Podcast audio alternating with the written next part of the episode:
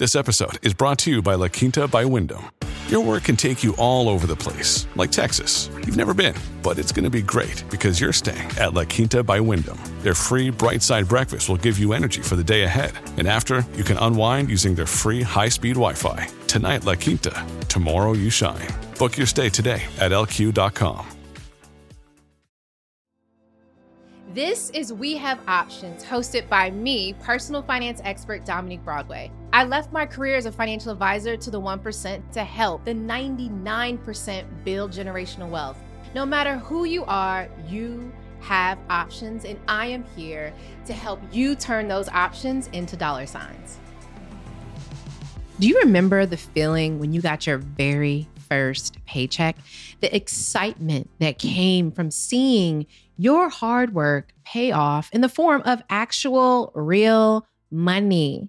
The anticipation of ripping open the envelope, seeing all those numbers, and deciding how you'll spend your new fortune. Then taxes. Simply put, they really do suck. Yes, they fund our public education system, roads, and more, but it's not fun to see that money leave before it even hits your bank account. Or for self employed people, it's even harder to write that check every quarter and send it off to the IRS.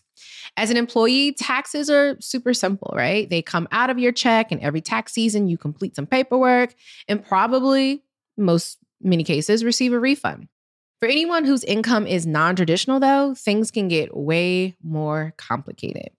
Self employed individuals and people who earn money from investments need to be educated on their tax requirements and how they can save on those taxes and more. So, I'm going to be sharing with you easy to understand details on everything that investors need to know when it comes to taxes. All right. So, first things first, let's talk about taxable income. So, while we're often defaulted to thinking about our income being taxed, the number one thing that investors need to know is that there is so much more, right, than our money just being taxed by the government and them taking a percentage. Income can come in so many different forms, right? They can come in the form of dividends, interest, or even rent on real estate. Yep, you've got to pay taxes on all of those. But your capital gains, also known as profits from selling assets like stocks, are also subject to being taxed by the federal government. So, capital gains tax implications. Now, the good news when it comes to capital gains is that capital gains taxes aren't paid until you sell the asset and actually make a profit. So you could be increasing your overall net worth by just holding onto stocks and watching them grow, which is one of my favorite things to do. Now, the bad news is that the percentage that you are taxed when you decide to sell and liquidate your profit is a very complicated calculation with several contributing factors.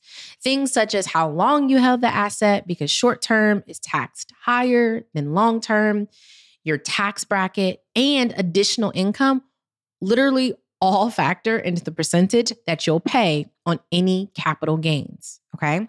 So, while taxes are unavoidable, there are some tips that all investors should consider. And yes, taxes are unavoidable, but there are strategies that you can put in place to help reduce the taxes, not avoid them, but reduce them. All right. So, number one, reinvest. Reinvest. If you get paid dividends on any of your investments, it is wise to reinvest that money because if the money goes back into the investment, it, it's a capital loss, not gain. And of course, losses are not taxed. Okay. Number two, keep accurate records. Trust me, I'd much rather be jetting around the world than keeping records. But when you proactively keep accurate records like how much in dividends you reinvested, you ensure you are not overpaying taxes or making an error that will cost you so much money in the long run. Okay. So here's a tip. Don't forget to track any brokerage costs that you also may incur from investing. These commissions or brokerage fees should always be calculated into the overall amount that you paid for a stock, which affects the eventual capital gain or loss associated with the stock. Now, many of us are using free platforms or platforms that have little to no commission. But if you are using something where you're paying commission or um, maybe even paying some sort of management fee, make sure that you're calculating that as well and deducting it from any gains or losses that you have with your investment. Okay.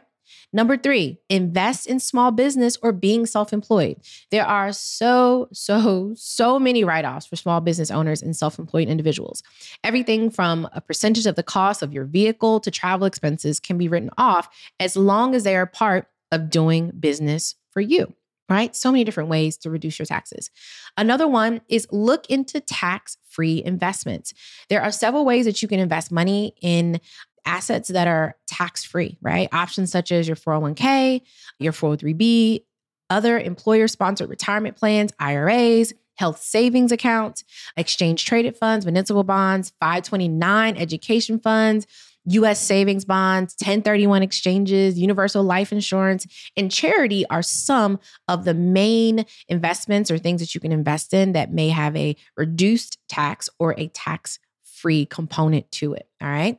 Next, filing your taxes. This is very important. Okay. There's no right or wrong answer to the questions of who should file your taxes, but thankfully, there's enough options out there to help you pick the right person for your situation. And it's really important, especially as an investor, to make sure that whoever you're filing your taxes, or if you are filing them on your own, making sure that you have all of your documentation and that you have taken really good records. But if you have a professional doing it for you, make sure this professional is very familiar with what your taxes can look like in all the different strategies that can be very beneficial or helpful to you as an investor and especially if you are a trader. All right. So the taxes, as we can see, are completely unavoidable. But with these tips and strategies, we should be able to at least greatly reduce your tax bill.